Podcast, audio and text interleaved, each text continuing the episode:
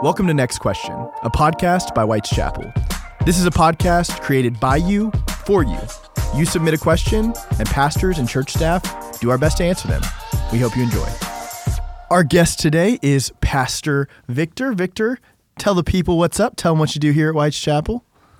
Thank you. First of all, it's an honor to be here with you, Sam. Glad I to have really you here. Appreciate that. Um, yeah, so I'm I'm the pastor of our spiritual formation ministry here at White's Chapel, and I'm also the pastor of our recovery and addiction ministry, Chandler's Hope.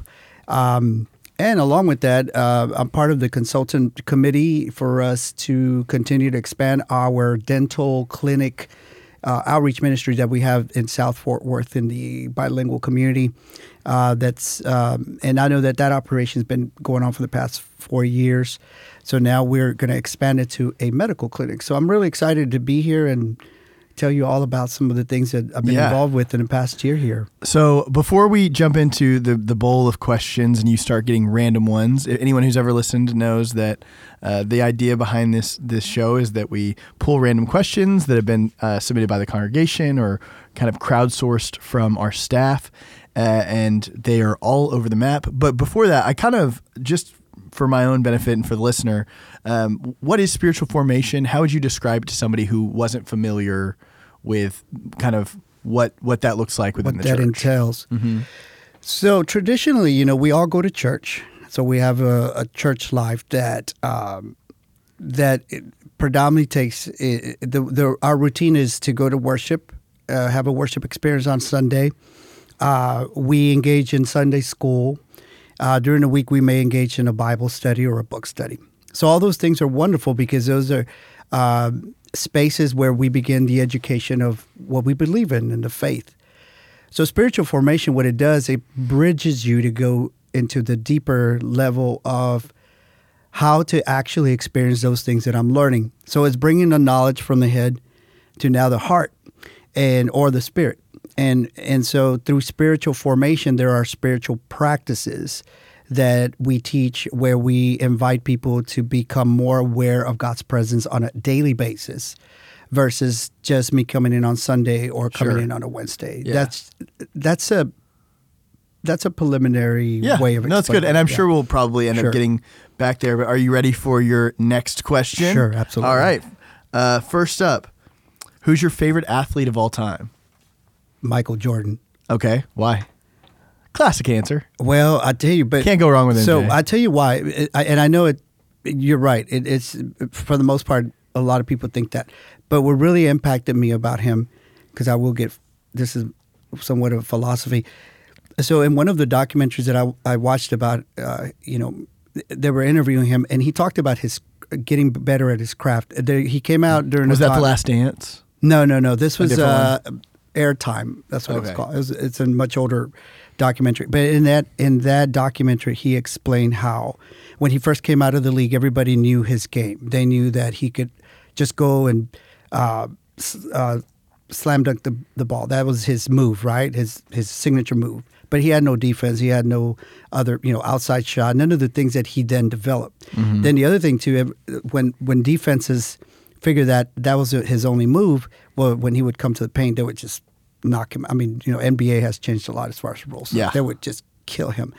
So from there, he also realized he needed to get more upper strength. So he started to go to the gym. Uh, he got a trainer. I mean, so he explained all this uh, all these disciplines, which is a word that I, you know, that I use a lot in spiritual formation, but all these disciplines to begin to finesse his game and become better in a way where he had all sorts of um, tools for him to become this all well-rounded player. So th- this is what what impacted me about him, and that made him, that made me really getting to uh, him be my favorite athlete. He said, "I became a student of the game." And I just thought, what an impact! Because then he became who Michael Jordan is, right? So I, I think I know the answer to this, but greatest basketball player of all time, more than LeBron? absolutely, Yeah. absolutely. You can't turn on ESPN without seeing that. Oh debate. my goodness! And just even the two years that he was off, if he would have been still playing, then he would have had eight, eight rings. You know? Eight ring. Oh yeah. Yeah, I mean, I do believe that. So yeah, so for that reason, Okay. yeah. Okay, that's good. Okay. Uh, okay, here's one. Uh, this somebody submitted this one. Uh, have you learned anything surprising about yourself through the use of personality profiling systems, things like Myers Briggs, Enneagram? Oh, this is a good one. Right. This is a really good one for you. Right. So, uh, in the Enneagram, those of you that are familiar with the Enne- Enneagram work, uh, I'm an eight. And an eight is Which surprised me Right. when you told me that. surprises a Does lot. that, I was going to say, does that surprise a lot of people? It does surprise a lot of people, but because they haven't, they didn't know me 12 years ago. Yeah. That's why. So this is 12 years in the making. But the dark side of the eight can rub people off the wrong way because they're very straightforward. They're very blunt. They don't apologize. They have no filter. The dark side of the eight can be really in your face. You know who's an eight in the room. Um, if you want to bleep this out, they're oh, they're the ultimate jerk, right? Yeah. And the, an explicit word of it. That is. yeah. But um, but throughout the years of doing these inner uh, this inner work through therapy, through spiritual direction, spiritual formation, the light of the eight is that they are assertive. Their uh, their decision making is usually pretty. In, they're pretty intuitive, so the decision making is pretty on target. Yeah. Um, they're not afraid to advocate for injustice or advocate for others that can't voice for themselves Yeah. in a pure way. Uh, and then mainly, uh, one of the great characteristics of an eight is that they're they're great leaders. They really are, and they can attract people to to. What does uh, an eight go them. to in health? Uh, two. Two? Okay. A two and a nine. So a two, because an eight can be pretty narciss- narcissistic in the dark part of it. But when you become healthy, then you learn that you don't lose your ground of your solid ground of, of being sure of who you are. So therefore, you now allow others to to speak. So in the two, you go into your servanthood. Mm-hmm. You you know more of a serving others, and then in a nine, you allow other people to speak. You're not the one. You're not the sort of the limelight or the Yeah. center of attention. And so those are the healthy wings that that an eight can go to. yeah. Yeah. So, yeah, I, I, I, I think of all the personality tests, Enneagram has been my favorite. Yes. Um, I still don't understand Myers Briggs to be under, right. to be honest. I, I I just never learned it well enough Right. to like really pick it up. But Enneagram's more intuitive Right. to me. No, it is. it makes more sense. And what happened is that the Myers Briggs, unfortunately, um, people's impression of the Myers Briggs is that they've um, created a bit of a typecast. So if you're this Enneagram type, that's all you can. or Yeah. That's all you are. And I think that's probably not good for any of these No, personality no, things. no, when no. you start to, No. because I've known people, I knew someone who was an eight, Right. and that was sort of their excuse Mm-hmm. for anything. Was well, you know, I said this thing that was kind of Right. rude or whatever, but hey, I'm an, you know, that's me. That's right. and it's not supposed to be an excuse, No, right? Like it's no. it's supposed to be it's supposed to be a tool so that you are aware of your motivations and you're aware of the the tendencies that you have toward a particular Right. you know Right, and basically, it's it's a the enneagram and the these type of personality tests. They're really launching pads for a mature approach towards growth and deepening your And spiritual formation. your awareness. Exactly, Right, yeah. Exactly. So you're so right about that. And just one more thing about the enneagram. Um, the enneagram invites you to realize that we are holistically designed. So the nine numbers, we all have the nine Yeah. numbers, except that depending on personality or upbringing or experience, we default to a certain number. But the number, again, the awareness of your own number is to also be aware of the other numbers. And then the invitation is to experience the other numbers so that way you can be more considerate and compassionate. And that, um, t- so again, I go back to the, the term I used. It provides a, an invitation to, to, to approach this in a mature yeah manner rather than, yeah, typecasting it's a other. tool it's a tool to grow Right, right, yeah Right. okay great all right next question uh what is one of the funniest things or worst mistakes that has happened to you during a worship service Oh my gosh. So, so four years ago when I first, uh, I love that you can rattle one off because I've asked uh, a couple other people this and they're like, well, and they can't think of one. And I'm like, I've got six, you know? oh my gosh, yeah, because yeah, talk about blooper reel. So the very first time I was in a worship, uh, you know, the worship um, uh, service as clergy back at um, in the former church where I come from, where you sit on the side. And then you go up to the um, to do your liturgy, right? Whenever it's your turn, right?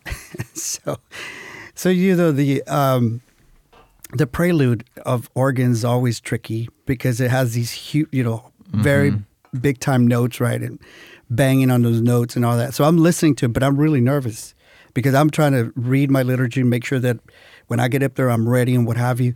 And so somewhere I lose the rhythm of the prelude, and on the first pause, I get up.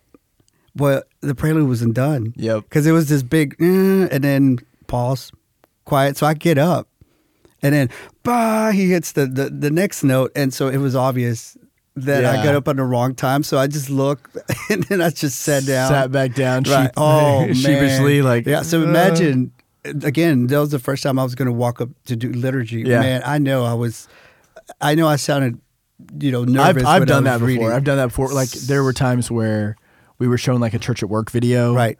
And the video start, or I'm, you know, I've gotten up and started to kind of make my way to do the prayer Sure. or whatever, and the video starts playing, and you're like, oh, Right. yeah, Right. Yeah, exactly. Yeah. you know, Yeah. You got a two minute video, you don't want to just stand there, Right, right. So but you can't fake it either. Well, in that case, you know, I just stood up. I was the only one up. It's like everybody saw it. It was yeah, that was pretty embarrassing. So Yeah, I had a, a, wow. This was probably a month or two ago. We were doing communion in the Saturday night service, Mm-hmm. and I got down from the sermon. I finished my sermon. I prayed, and then I started giving the announcements for communion. Uh, hey, if you need gluten free, let me know. Sure. We celebrate an open table. Uh, the ushers are going to invite you. This is the way that you go. Da, da, da. And then I realized I hadn't consecrated it. I hadn't Sure. done any of the liturgy Right. that, that we have to do. Sure. And so, right as I was inviting them to come down, I said, "Wait." On the night in which he gave himself up for us, Jesus took the bread and he broke, and I laughed, and they laughed too. Right. You know, Right. people are super nice, Right. and gracious. and luckily. we and we do have to lend ourselves for some human error because Oh, yeah. otherwise it's just too much, right? Oh, It is- yeah. Well, just one right right quick regarding communion. So, so of course, when I came to Whitechapel, you know, we have our midweek service. Yes. and so it's very contemplative, very quiet. well, very tell people, tell people who may not know what it is. Tell so, people about so it. those those of you that don't know that you should know and want to know Yes, that there we go. Uh, we have a midweek service in uh, Grace Chapel every Wednesday, and it has a very contemplative. It's a, it's a it's a very reflective and um, quiet space, and we do some. Um, it's a just a very genuine way of um, sitting in service and allowing the Spirit to meet you where you are Yes. in midweek, right? So, um, so and that's and that so Wednesday is at twelve Wednesday o'clock. at twelve o'clock Yeah. in Grace Chapel, and so and that's It's definitely one of our most unique offerings, It really is, and it's it- a cool way to to still yourself in the middle of the week. Right, and and you can experience the spiritual formation that we're talking about. It's a compliment to to that. And it's not like a, a it's not like other worship services necessarily at White Chapel where there's like a you Right. know, a sermon component and a Right. know, two songs, a sermon and a song. Correct. It's it's kind of different every time. every every Wednesday. It really Yeah. is, and and and the the genuine thing about it too is that um, the clergy that whoever whoever is going to uh, facilitate the the service, they bring their unique voice to it because it's their own reflection, their own inspiration, and then they bring that every Wednesday. So it is different, and and, and the fact that it's different voices every Wednesday, you also get to know. Um, the clergy's spiritual formation Yeah. experience, right? So, in that particular service, imagine how quiet and subtle it is. Well, during communion, uh, I tried. I grabbed the second tray of the little cups, the juice cups. Yeah, I spilled them, and so so trying to stay in the moment in this contemplative space and the ambiance, and I'm of course I'm freaking out inside, but on the outside I'm just like. That's okay, you know. It's spilled. It's all over, and we're probably going to run out of cup. But some people are not going to get, you know, juice. But we'll move on, you know. So that was embarrassing too. Yeah. uh, okay, next question. So uh, here's here's a good one. How do I apply the sermon message to my week? That's a great question. Um, I wonder who came up with that question, but that that you know, so when we hear a sermon, um, and it's natural, you know, it's it's, it's human nature. Um, sometimes by brunch, we're we could be hazy what Yeah. the sermon was about. But if we were to just um, take something that impacted us about the sermon, whether it's a highlighted quote or something that the pastor said, and then in this spiritual formation practice, take that specific phrase or that part of the scripture that you, that just spoke to you, and sit with it, and be intentional about being reflective to it. Like maybe write a reflection. I, I promote journal journal. Uh, Yeah. Uh, the journal practice is also part of the spiritual formation. And, and it just what it ends up doing it it begins to brew and um, and it begins to evolve this uh, yearning that's already in your in your spirit Yeah. right but because we live so much on the surface we're constantly on our mind we're constantly in our do, in our to-do lists in our responsibilities then that's why a sermon can disintegrate. But if we become more reflective and like i said not the whole sermon but just something about the sermon and then take it with us um, it could be on a you know uh, during your quiet time. Many people do quiet time in the morning or Yeah. during their coffee things like that and just sit with that. And that's what i mean by that because then you start seeing how the sermon not only spoke to you but what is the action that the sermon is inviting you to I've uh, I've just started doing this recently on Saturday nights, where uh, I saw another pastor do it when we were on vacation in San Francisco, and I just stole it. Uh, uh, but he called it "What's Our For Monday" because we went on Sunday, so I'm calling it "What's Our For Sunday." Right. But basically, at the end of his message, he was like, "So what are we going to do this week?" And he gave this like little challenge, and so I've been trying to do that every week. Of Right. okay, we've just talked about Right. You know, this last week was uh, like we talked about the elder brother and jealousy and that sort of thing, and and forgiveness. And so I was like, okay, what is our for Sunday?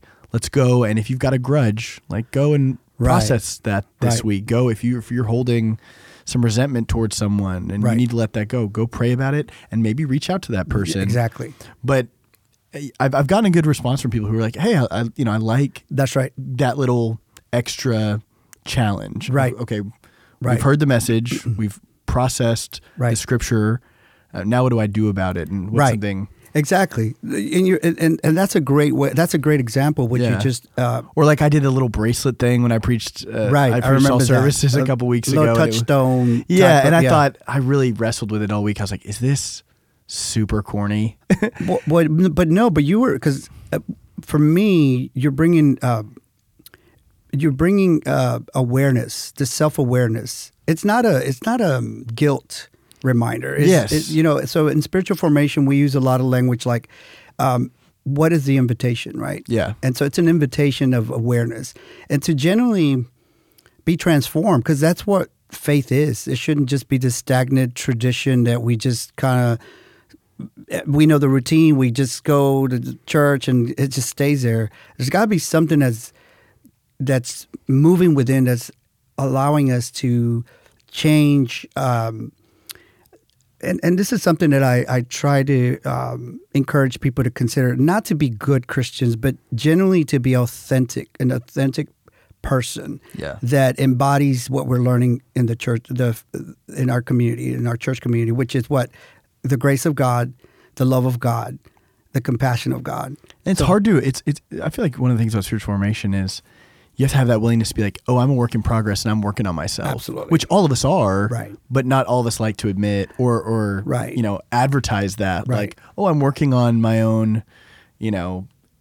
Like I'm doing yeah, hurriedness. Oh, I'm working know? on my ego or Yes, anything yeah, like that. exactly. Those are You- scary. Yeah, Yeah, you don't want to tell people like, oh, I can be kind of egotistical, so Right, right. I'm really trying to work on my pride this month. Right, like, right. Whoa, you know, But but you know, and, and it, but I'm glad you bring that up because uh, another uh, major encouragement that I try to bring people to just consider none of that ego, you know, putting a, a you know a a front has helped. I mean, it Yeah. really doesn't. And so, and especially us as clergy.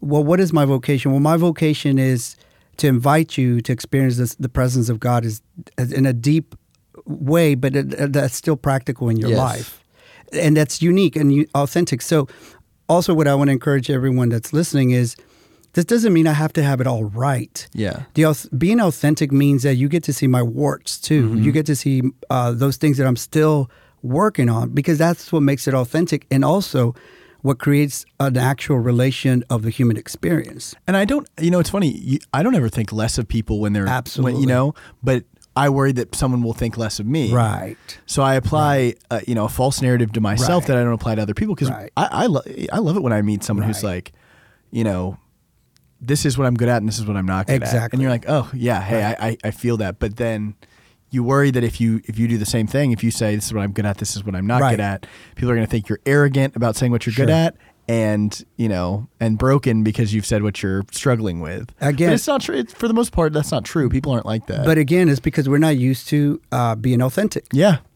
So we're either saying I got it all together, which we don't, or if I say there are things that I'm working on, whether I'm a loser. No, Yeah. and it, it is not neither Yeah. extreme. Is being authentic and saying no. In this human experience, this is what this is the reality. this is the season I'm in, or and yeah. this is the reality, right? So I'm I'm up in certain things, and then I'm learning about others. Yeah. So just right quick, in in, in the uh, spiritual formation language, we use non-dualistic thinking.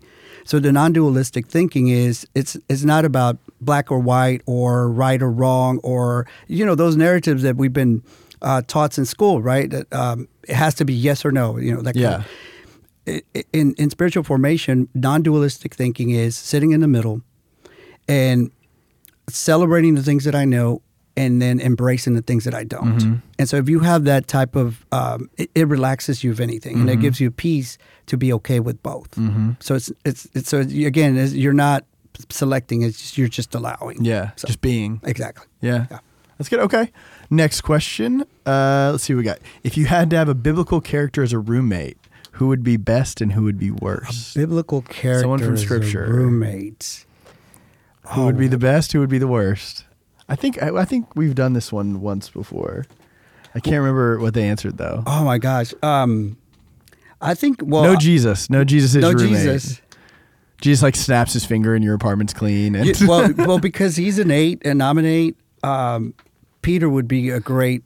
Uh, would that be great? Yeah, You think two eights? Absolutely. Because uh, eights uh, don't have any problem with confrontation, and we don't have any problem with True. being. So uh, an eight can trust an eight because we're not going to BS each other. And so, uh, can I say BS or should we beep that? No, I'm just teasing. Uh, uh, but where I'm going with this is that um, for me, I would get things things would get done more effectively with an eight, and so uh, Peter is definitely an eight. So Yeah. he would be the best roommate. okay, so so Peter because you're two eights, and then who would be the worst? Oh, the worst. That's a great question. Um, can I say Lucifer? No, yeah, that's a good answer. Honestly, that's not a bad answer. Yeah, because he's going to be pestering with temptation and Yeah. stuff like that. So Yeah, I would, that- yeah. So let's you know go. what? I like go that. Lucifer. I like that one. Uh, Get okay, behind me, Satan. what's your dream destination for a road trip? So you have to drive to this place. Can it be that I already done it? Yeah. Mexico City.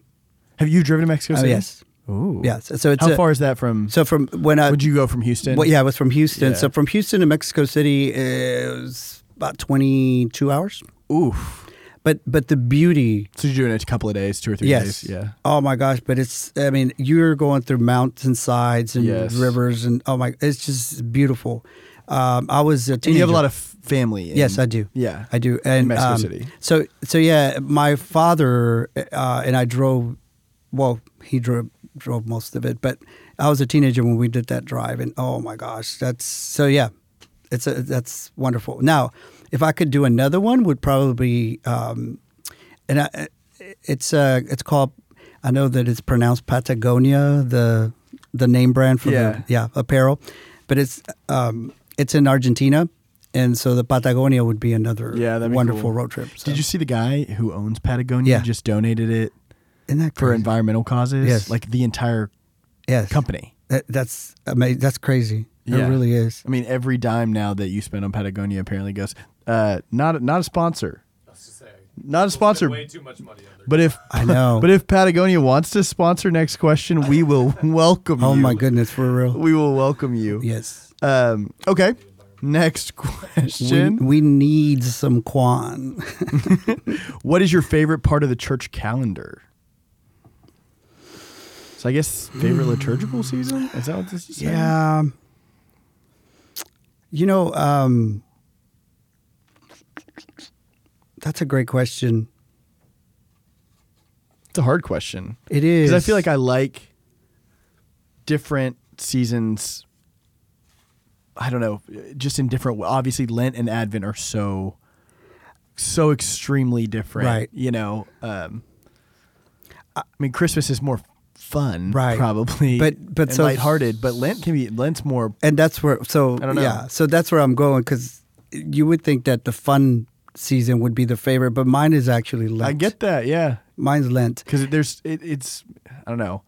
Not that the incarnation is not powerful, but Right. Lent when we focus on on self-examination yeah, and the and- crucifixion and resurrection, and we're trying Right. Like that's I mean that's the heart right of right because even Advent, the whole point of Advent is that Jesus is born into the world, right and you know it, it points to right the completion of his ministry Exactly. and what, what where he you know what he does and all Right. that. But Right. it still points toward Lent. And there's some and, and there's something about lent that if you lean into that season um, you will experience transformation because you're generally in touch with what that represents being in the wilderness and and and, and the, all the suffering and all that so if you if you get in touch with that which again Did you give up anything this year for Lent or take anything on? so or- over the years, um, my Lent season has generally become more. Um, so I'll give you an example. So it, it, by no means,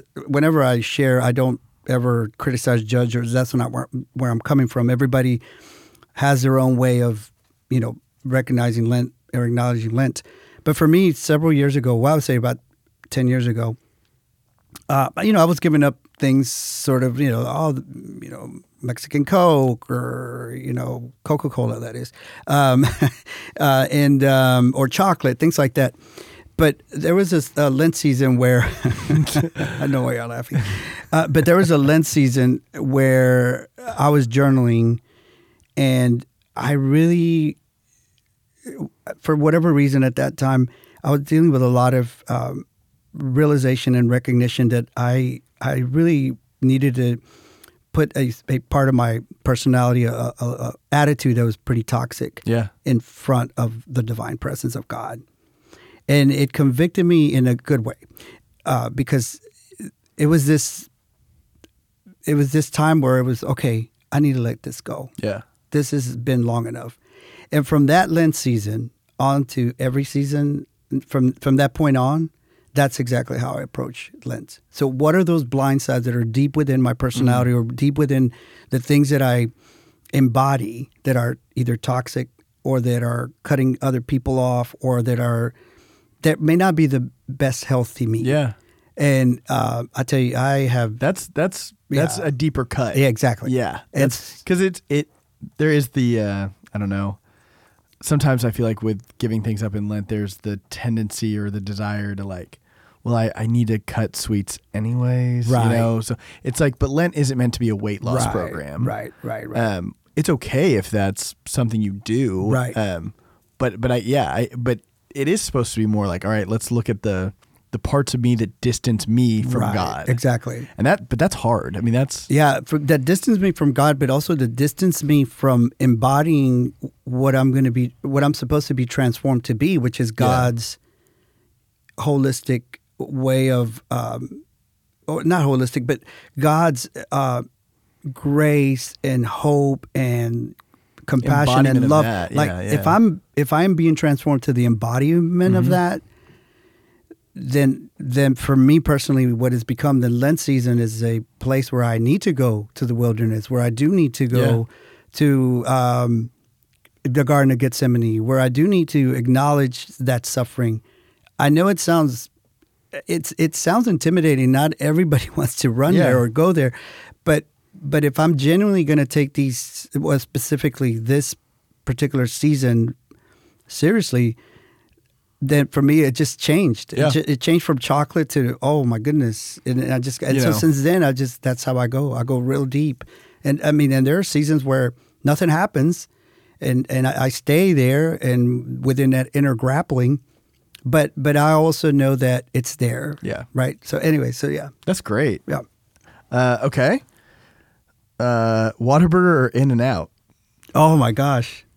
I have a very strong take on this, but uh, Well, I'm gonna s- well I'm gonna say in and out, but let me tell you why. okay. So what had happened? We was- are at odds here. So what Let had me tell you. Well, what had happened was I had a really bad experience with Whataburger, and that just tar- I mean, that just like food poisoning. distorted. Yeah, yeah, So that'll do it. so it See, I had I had that with Sonic, whole- so I don't I don't. I used to Sonic lot. love Whataburger, but that that experience was just. I don't get the In and Out love. I'll be honest, I don't get it. Like my uh, my brother in law's in town right now, and w- with a buddy of his, and they're f- from coming in from Arkansas, and they were like, "Y'all have an In and Out by your house?" Because we live in Grapevine, Mm. Right. And I was like, "Yeah." And he's like, "We're gonna go get it." Oh my gosh, I'm so excited! And I was like, Sure. dude, it's not good." Me personally, Right. I think their fries taste like cardboard, and uh, I don't know. It's not a fair question. Whataburger and In-N-Out are two different places. If you're gonna go to Whataburger and get a Producer Andrew is a is Whataburger splitting the hair burger here. Is not as good as an In-N-Out burger, but Whataburger offers other things besides just burgers. This is the most you've chipped in. You hit a. I'm not a pastor. in half a dozen episodes, he's like, ho- he's like, hold on, I have to draw a line here though. Always You- cereal and milk. I was gonna say, We- yeah. we pushed a button here. okay, okay, okay. All right, here's a good one. I like this question. well, I like Whataburger now. Uh, okay, what is a fashion trend from your youth that you secretly hope will come back around? That's a good one. Oh my gosh. Um, yeah, I grew up during the '80s, so uh, arena rock. So I wore, I was wearing torn jeans before they were trendy. Okay. I was wearing high tops before they were trendy. I was wearing um, concert T-shirts. but Now they're vintage, right? and uh, and long hair. So yeah, I, that that was my style. And then I used to play drums, so I I, I lived a lifestyle. So Do you still play drums? um, I can hold a Dabble. I can hold a solid beat, but that's it. Don't ask me to do any any solos or anything. Um, okay. We'll, we'll have to bleep that I want question. JNCO jeans. JNCO jeans. Wow. You remember those? I do remember that. Oh my gosh. I uh you know it's funny when I was in high school I remember being like wow like th- this stuff isn't as weird as like my parents stuff Right. you know I th- and then now looking back Sure. I'm like oh maybe Oh, I know. yeah So I wore parachute pants. I used to break dance too. So I used to wear skinny jeans that Yeah.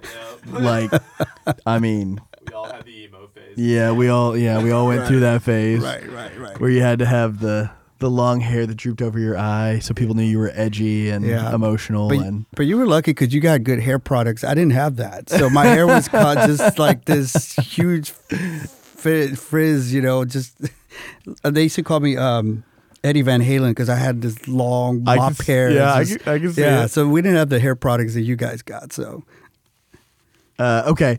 Do you have a favorite piece of office furniture? That is an interesting question. Hmm. I don't think I've ever thought about.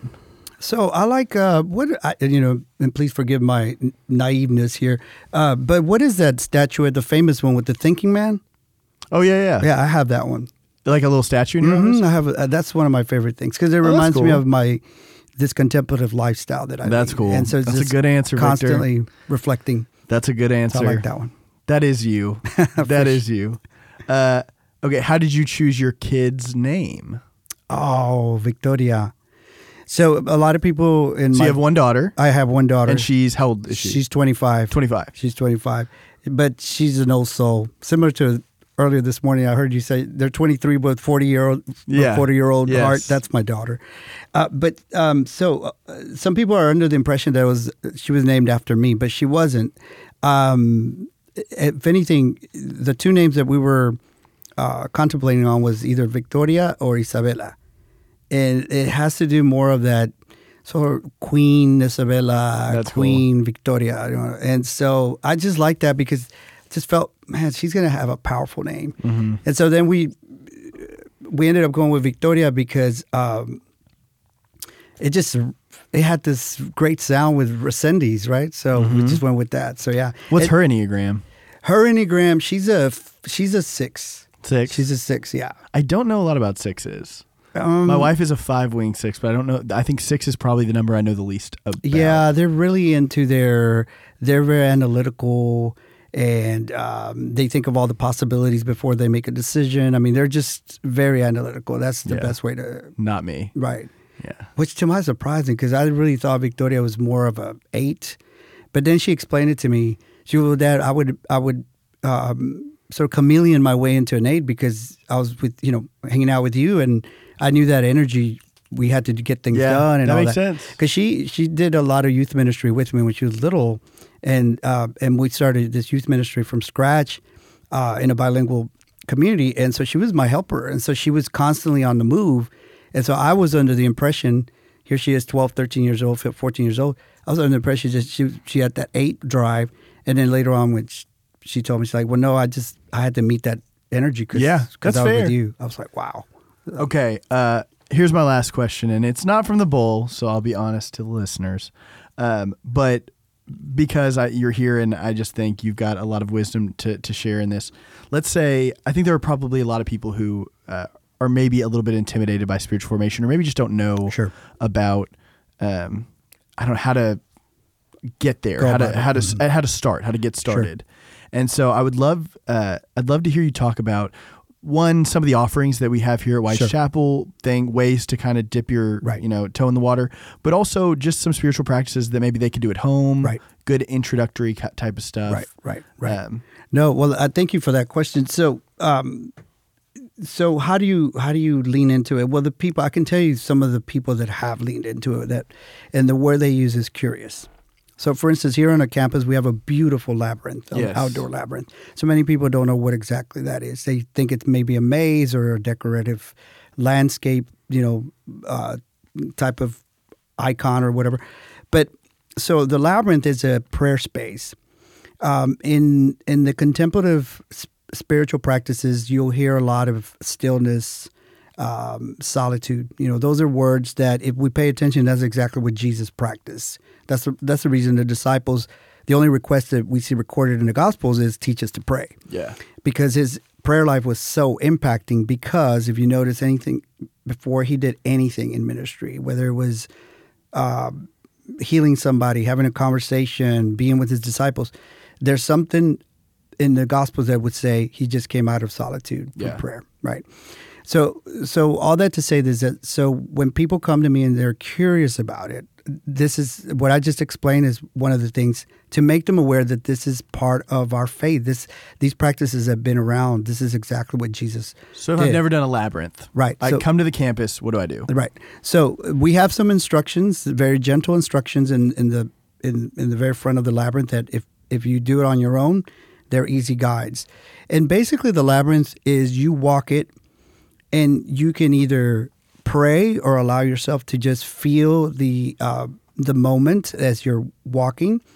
Um, and so I'll give you an example. We do a, a, a, a gathering every first Wednesday of the month in front of the labyrinth at nine in the morning.